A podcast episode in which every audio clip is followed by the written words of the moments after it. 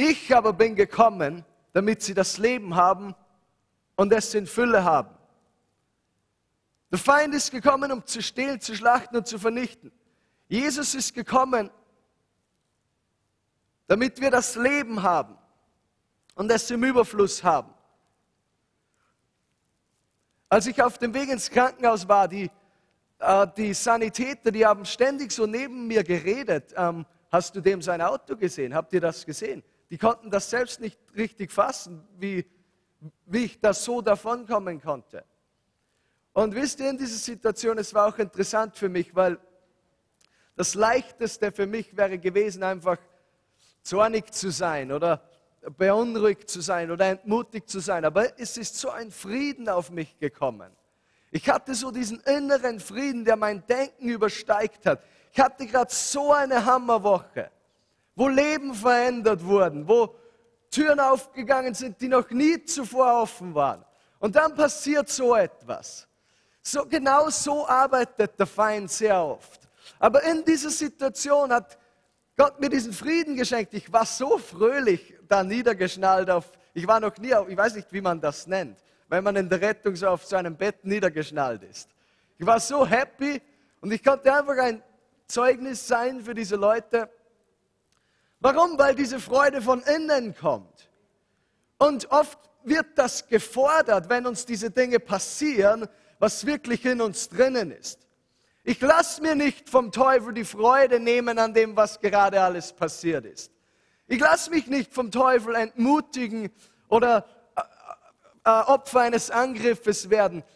Der, der in mir ist, ist größer als der, der in der Welt ist. Das bedeutet, es ist diese Freude in uns drinnen, die uns den Sieg schenkt inmitten von von einer Tragödie oder wenn so etwas passiert, wo normalerweise Menschen sterben müssten. Jesus ist gekommen, um Leben zu geben. Aber wir müssen auch ein Stück weit verstehen, wie der Feind funktioniert, wie der Teufel. Ich war Jahre weg von Gott und ich habe viele Verwundungen davon mitgetragen. Er kommt, um zu stehlen, zu vernichten und zu morden. Und wie ich schon gesagt habe, ich bin nicht ein Mensch, der hinter jeder Ecke sucht, was der Teufel machen möchte. Aber wenn dir so etwas passiert,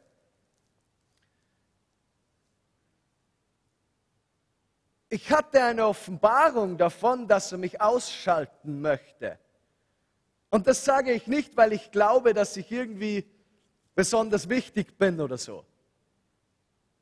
Aber ich wusste, er wollte mich ausschalten. Wenn du so etwas erlebst, dann kommt da ein gewisser Respekt, der sich dir offenbart. Gott hat mir mal ein Bild gezeigt, wenn zwei Nationen Krieg führen, da gibt es Generäle auf beiden Seiten. Der General von der guten Seite, er schaut nicht einfach so den General von der anderen Seite an und macht sich über ihn lustig und lacht ihn aus und ja, denkt sich, er muss nichts machen, um diesen Feind zu besiegen. Nein, er nimmt ihn ein Stück weit ernst und entwickelt ein bisschen eine Strategie, dass er ihn dann besiegen kann. So oft ist es in unserem Leben oft und so, davon hatte ich eine Offenbarung einfach. Den Feind erfolgreich überwinden zu können, dazu muss man ihn ein Stück weit kennen. Und oft hören wir diese Aussagen von jemandem wie Rainer Bonke, der sagt, der Teufel ist wie eine Maus, dem die Zähne fehlen. Und er geht umher wie ein brüllender Löwe, aber er hat keine Zähne mehr, weil Jesus sie ihm am Kreuz ausgeschlagen hat. Ja, das stimmt. Er ist besiegt durch die Linse des vollendenden Werkes von Jesus. Aber wie viele verstehen, dass ein Mensch wie Rainer Bonke auch wieder und wieder und wieder und wieder den Feind besiegt hat. An über 70 oder 100 Feldzügen in Afrika, wo Menschen zu Jesus gekommen sind, egal was es war. Wieder und wieder hat er praktisch gesehen den Feind besiegt. Ich hatte ganz stark am Herzen darüber heute Abend ein bisschen zu sprechen, dass der Feind stehlen möchte von unserem Leben. Er möchte nicht nur unsere Häuser stehlen oder unser Geld stehlen. Er möchte unser geistliches Leben stehlen. Für uns Christen kann das so aussehen, dass er unsere Liebe zu Jesus stehlen möchte. Vielleicht bist du schon lange Christ, aber in dir drinnen ist etwas erkaltet. Dieses Feuer in deinem Herzen ist nicht mehr da. Wisst ihr, der Feind versucht es nicht immer nur mit Sünde und mit diesen offensichtlichen Dingen, wie jetzt dieser Unfall, das ist etwas Offensichtliches. Sehr oft sind es diese verdeckten Dinge, dass wir in eine Routine hineinkommen in unserem Leben, wo wir Jesus nicht mehr wirklich lieben, wo wir Jesus nicht mehr wirklich nachfolgen, wo wir in die Kirche gehen, wo wir in eine Routine hineinkommen. Aber das Feuer in unserem Herzen ist geloschen. Ja, sicher leben wir irgendwie für Gott, sicher gehen wir in eine Gemeinde. Aber was ist mit der Energie passiert, mit der Leidenschaft, mit der Intensität, die mal da war für Jesus? Ich möchte dir sagen, dass der Teufel diese Dinge rauben möchte. Du kannst es glauben oder nicht glauben. Ich sage es nur heute Abend. 2. Korinther Kapitel 3, Vers 18 sagt, wir alle stehen mit unverhülltem Gesicht vor Gott und spiegeln seine Herrlichkeit wider. Der Herr verändert uns durch seinen Geist, damit wir ihm immer ähnlicher werden und immer mehr Anteil an seiner Herrlichkeit bekommen. Das bedeutet, je mehr wir Gott anschauen, desto ähnlicher sollen wir ihm werden, desto mehr sollen wir werden wie Jesus. Wenn wir nicht immer mehr so werden wie Jesus, dann haben wir irgendwann aufgehört und sind stehen geblieben. Genau das möchte der Teufel. Sehr oft kommen Menschen zu mir und sagen zu mir, ja, als, als ich so jung war wie du, da war ich auch so wie du. Was sie damit meinen, ist, dass sie, als sie so jung waren wie ich, sind sie rausgegangen, da haben sie gepredigt, da haben sie ein Feuer gehabt. Da war ich auch so wie du. Und im Unterton hört sich so an wie, ja, jetzt bin ich ein bisschen reifer geworden. Jetzt bin ich nicht mehr so. Wenn sich eigentlich dieses, die Leidenschaft oder die, das Feuer über Jahre mehr intensiv werden sollte. Wie kann das geschehen? Wenn wir, Je, wenn wir Jesus anschauen, wenn wir ihm erlauben, dass wir immer mehr so werden wie er. Also Nummer eins, Gott möchte dieses geistliche Leben von uns stehlen. Unsere Liebe zu Jesus. Wir müssen verstehen, dass es kein Limit dafür gibt, was Gott durch unser Leben tun kann. Dieses Limit können wir nur wir selbst setzen indem wir dem Feind erlauben zu stillen, indem wir dem Feind erlauben, diese eine Beziehung aus der Vergangenheit wieder in unser Leben zu bringen, die nur Probleme gebracht hat. Indem wir dem Feind erlauben, diese Bitterkeit in unser Herz hineinzulassen, gegen Menschen oder egal was es ist, dass es abhält davor, Schritte zu setzen. Er ist gekommen, um zu stehlen, zu vernichten und zu morden. Er hat nichts Gutes im Sinn für dein Leben.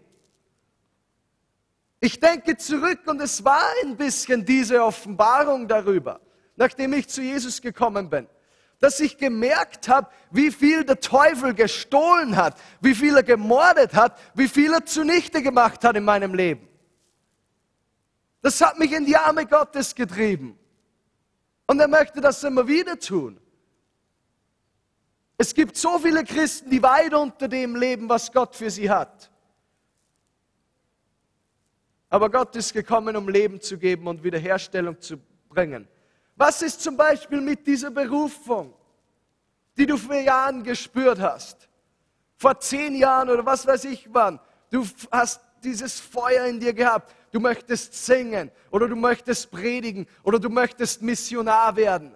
Du hast diesen Ruf oder diesen Willen Gottes gespürt in deinem Leben. Und dann hat die erste Person etwas gesagt, nein, das bist nur du selbst. Es ist nicht echt. Und Menschen haben dich entmutigt und es ist in dir drinnen erloschen. Was ist passiert? Der Teufel hat es gestohlen, er hat deinen Traum gestohlen. Vielleicht hat dich jemand im Stich gelassen. Was ist mit diesen vielen Dingen, die passieren in Familien oder Kirchen? Ehebruch, Spaltungen in Gemeinden oder Kinder, die so rebellisch sind. Warum ist der Feind so sehr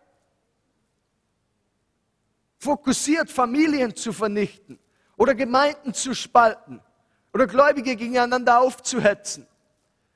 Warum? Weil diese Gemeinschaft in Jesus immer die Herrlichkeit Gottes auf der Erde widerspiegelt.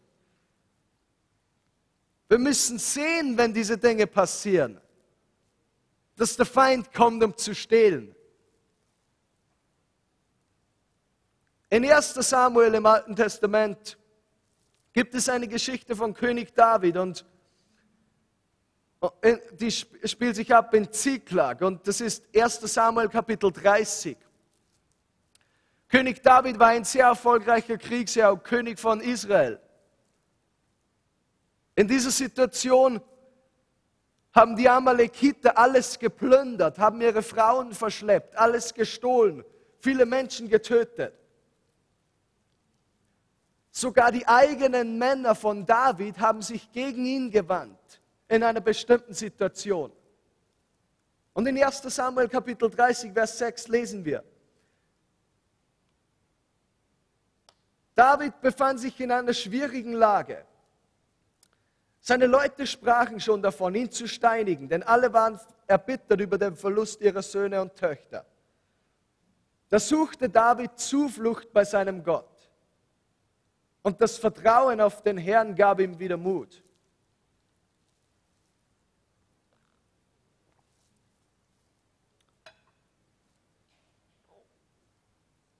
David befand sich in einer sehr schwierigen Lage.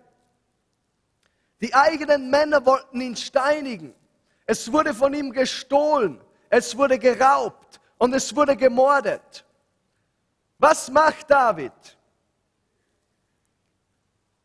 Er sucht Zuflucht bei seinem Gott und das Vertrauen auf den Herrn gab ihm wieder Mut. Die Schlachterübersetzung sagt, David stärkte sich in dem Herrn, seinem Gott. Was machen wir, wenn der Feind gestohlen hat von unserem Leben? Wir suchen Zuflucht in unserem Gott. Wir stärken uns in unserem Gott. Wir lesen weiter ein paar Verse. Als David in dieser schlimmen Situation war, Verse 8 bis 9, da fragte David den Herrn und sprach, soll ich diese Horde nachjagen? Werde ich sie einholen? Und Gott sprach zu ihm, jage ihnen nach denn du wirst sie gewiss einholen und wirst gewiss Rettung schaffen. Hier ist was ganz Wichtiges in dieser Geschichte.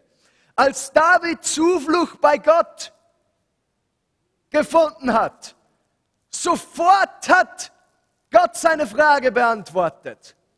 Wisst ihr, warum Gott so oft unsere Fragen nicht beantworten kann? Weil wir nicht Zuflucht bei Gott suchen weil wir uns nicht in Gott stärken, wenn wir im Schlamassel drinnen sind, durch unsere eigenen Fehler oder wo der Feind äh, stehlen konnte oder rauben konnte, weil wir die Tür geöffnet haben. Warum hören wir Gott nicht? Weil wir die Zuflucht nicht bei ihm suchen. Als David bei Gott Zuflucht gesucht hat, sofort ist die Stimme Gottes gekommen. Ich habe in Florida gedient letzte Woche auch und manchmal gibt es so diese Situationen, wo ich einfach weiß, die Botschaft, die ich gerade predige, ist extrem prophetisch. Und nicht so, dass Leute sehen, dass jemand gutes, coole Sachen machen kann, sondern dass der Glaube der Leute an Gott verstärkt wird. Und was sehr oft geschieht in diesen Situationen, dass Gott Bestätigungen gibt, Wörter für Menschen. Und ich glaube, dass das nicht in erster Linie dazu geeignet ist, dass Menschen ermutigt werden oder aufgebaut werden. Ich glaube, das ist ein Nebeneffekt, sondern dass der Glaube im Raum steigt an das, was Gott gerade sagen wollte durch die Botschaft.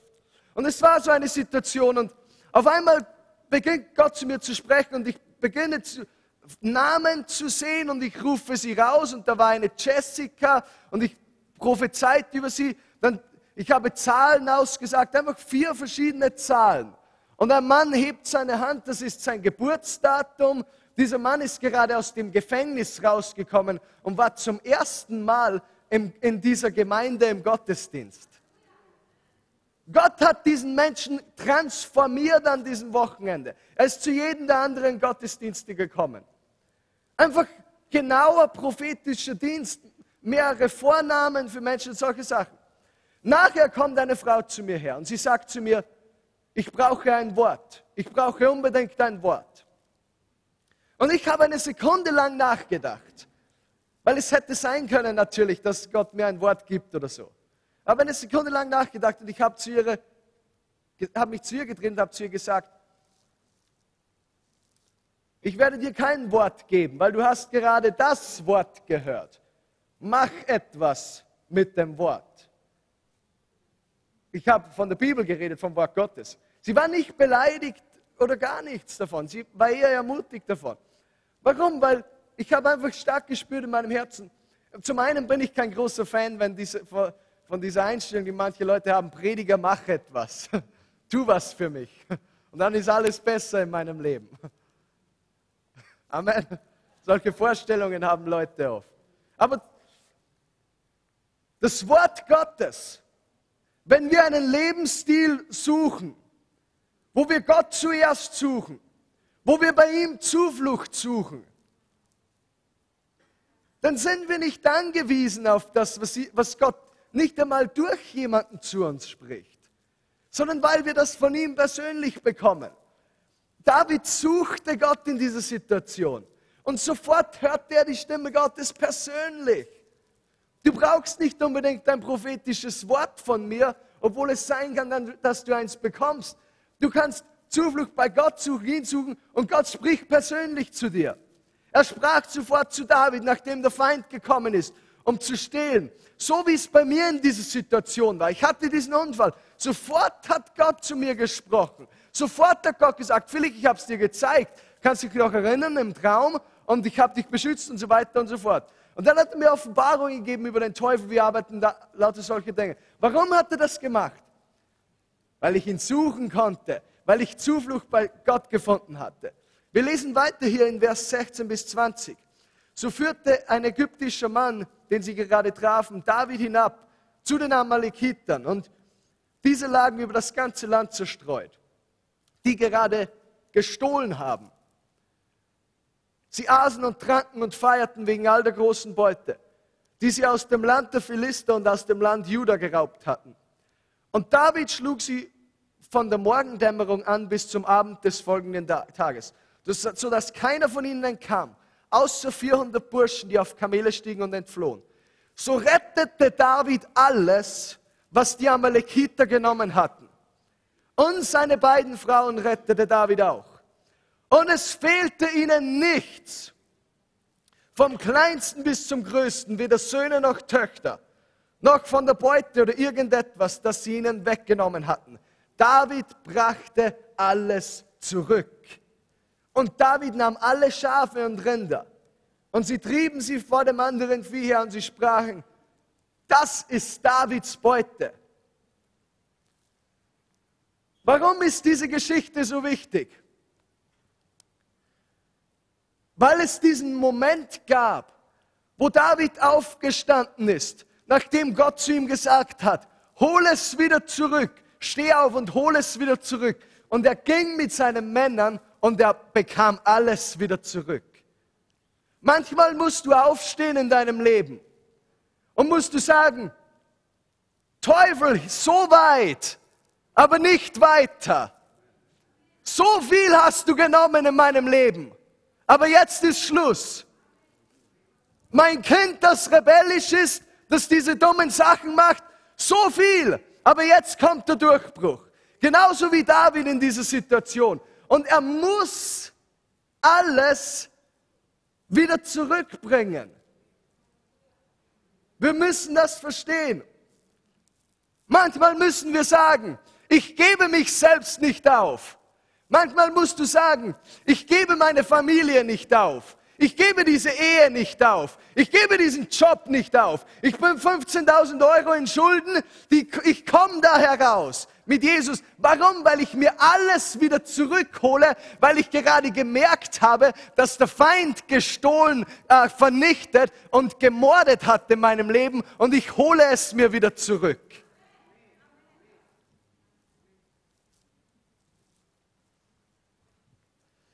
Der Teufel hat absolut keine Sympathie für dich. Er mag dich nicht. Das ist mir so klar vor Augen geworden. Er, er, am liebsten würde er uns aus dem Verkehr ziehen.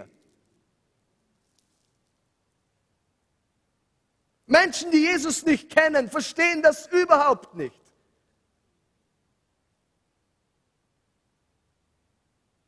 Dass wenn sie heute Abend umfallen und tot sind, dass sie an einen Ort gehen, wo sie für alle Ewigkeit diesem Wesen ausgesetzt sind.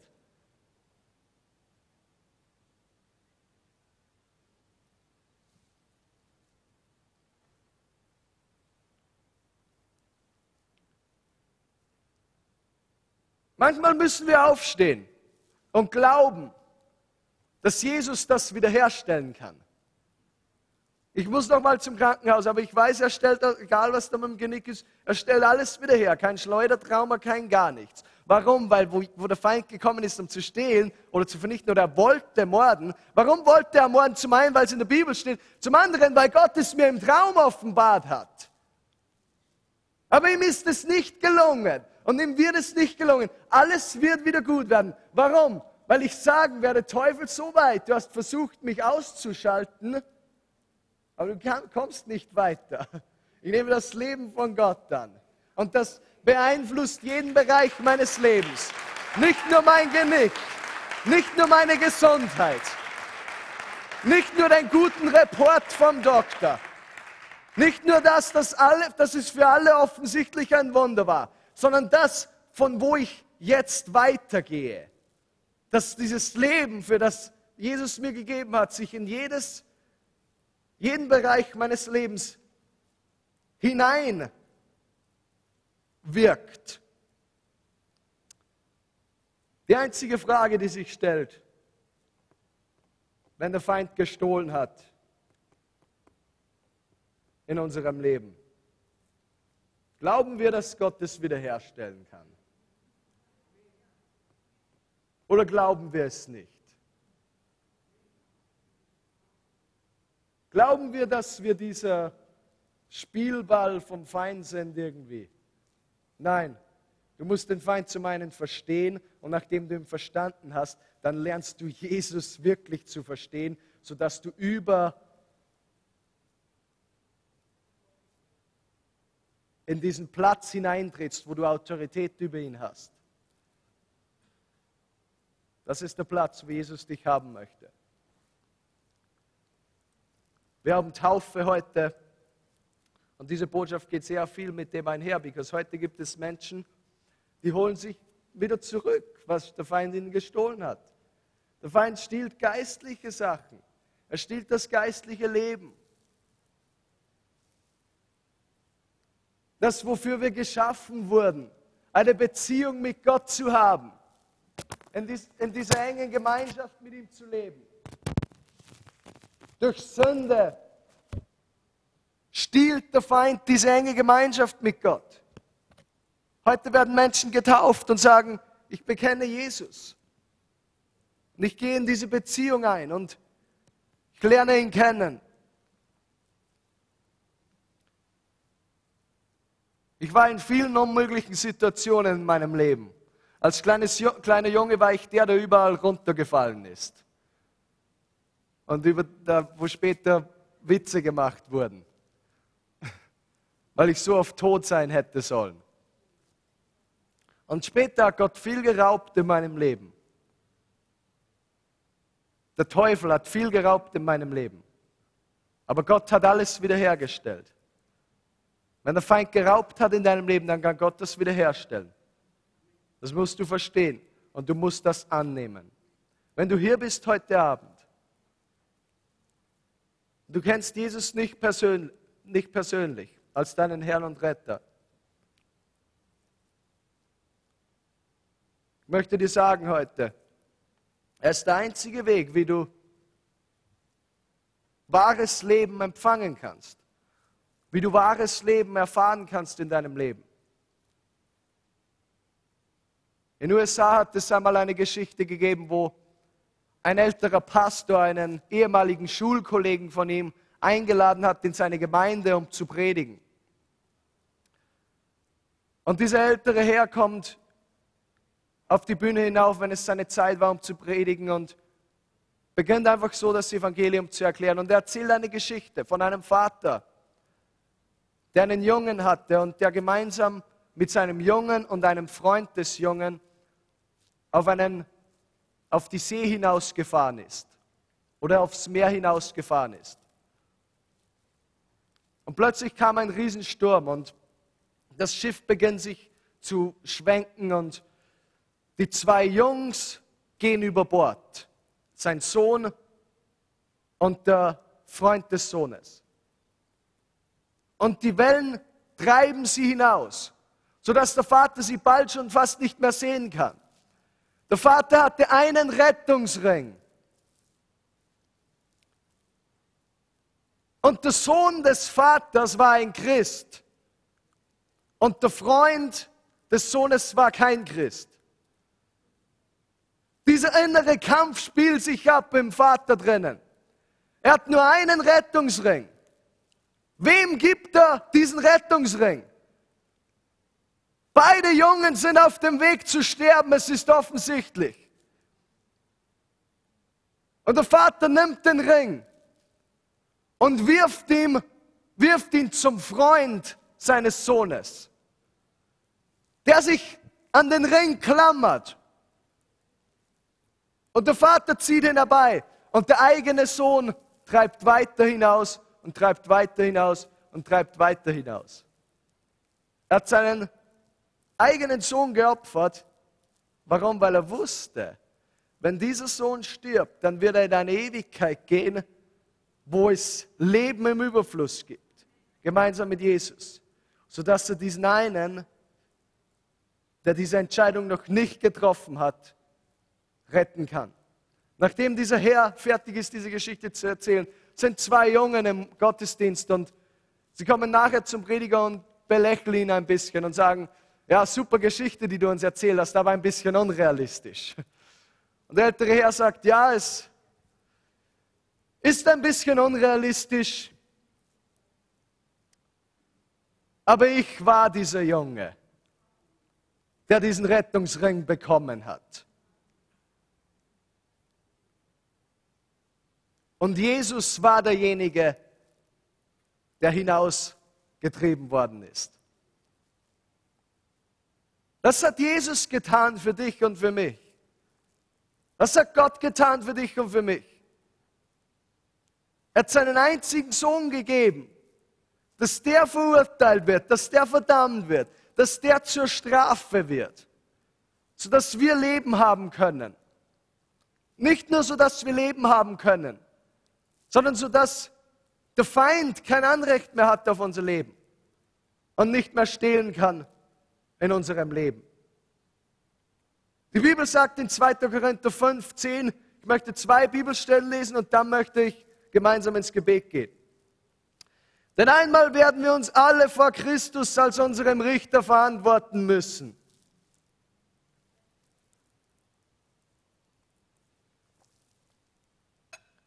Dann wird jeder das bekommen, was er für sein Tun auf dieser Erde verdient hat. Mag es gut oder schlecht gewesen sein. Dieser Tag, wo wir vor Gott stehen, es wird nur das eine zählen. Ist Jesus in unserem Leben oder nicht? Apostelgeschichte 4, Vers 12 sagt, dass nur Jesus dem Menschen Rettung bringen kann. Nichts und niemand sonst auf der ganzen Welt rettet sie. Ich möchte hier abschließen.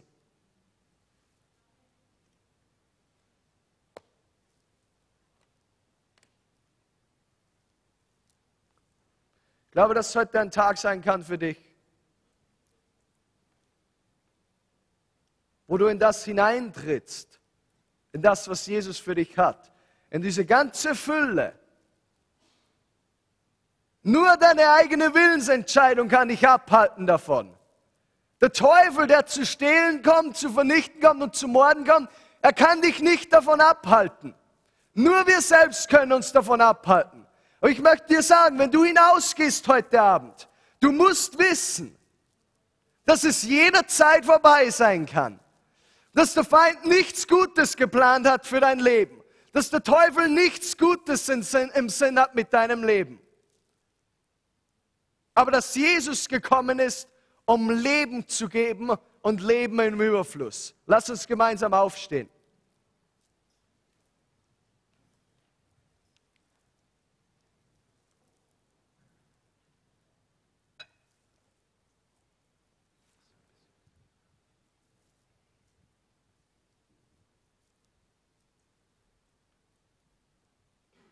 Gott spricht zu deinem Herz heute Abend.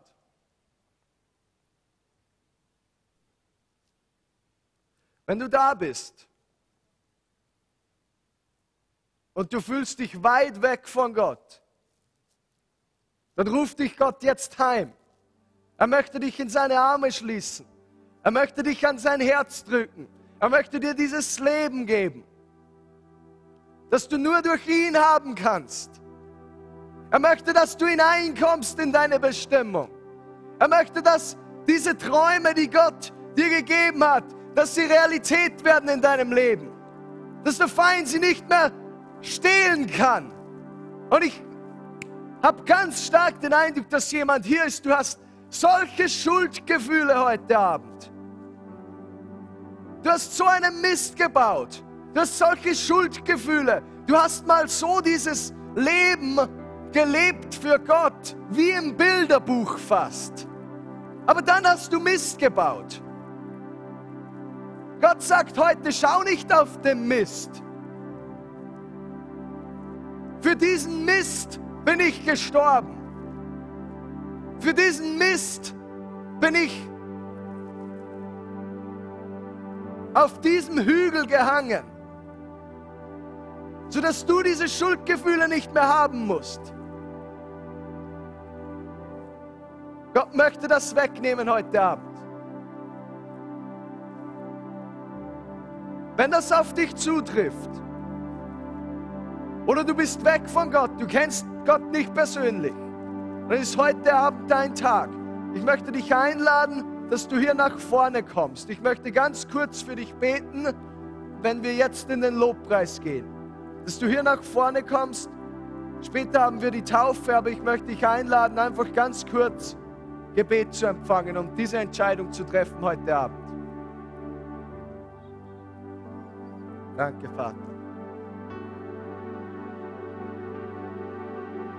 Alles, was ich habe, gebe ich dir, mein Herr. Ich lebe nur für dich. Ich lebe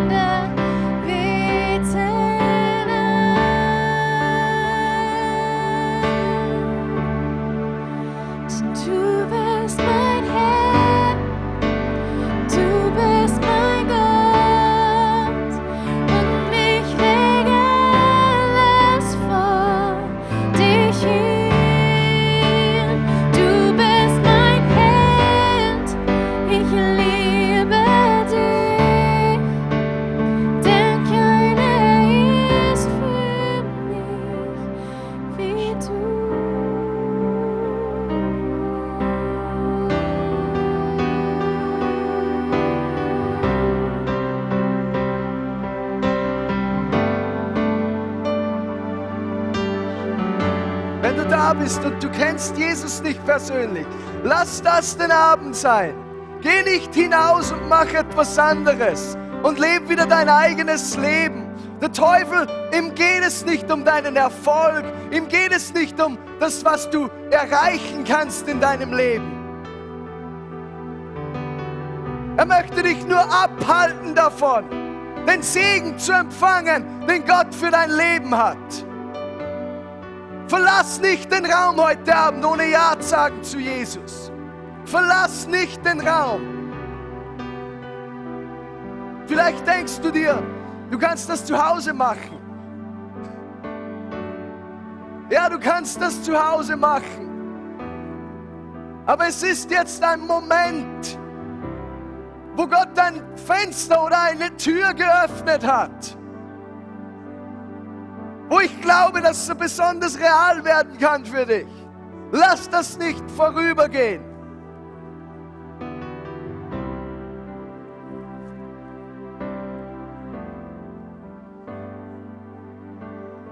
Es kostet nicht mehr, als Ja zu sagen. Aber es kostet auch nicht weniger, als Ja zu sagen. Lass uns gemeinsam in den Lobpreis gehen. Lass uns gemeinsam ein paar Minuten nehmen, wo wir einfach Gott anbeten. Wir haben viel über Danke sagen gehört, dass wir Gott Dank sagen. Ich sage Gott danke, dass ich noch lebe. Sag Gott danke für das, was er in deinem Leben getan hat. Sag Gott danke dafür, dass er dich wiederhergestellt hat. Sag Gott danke, dass er deinen Ruf wiederhergestellt hat. Lass uns gemeinsam Gott anbeten.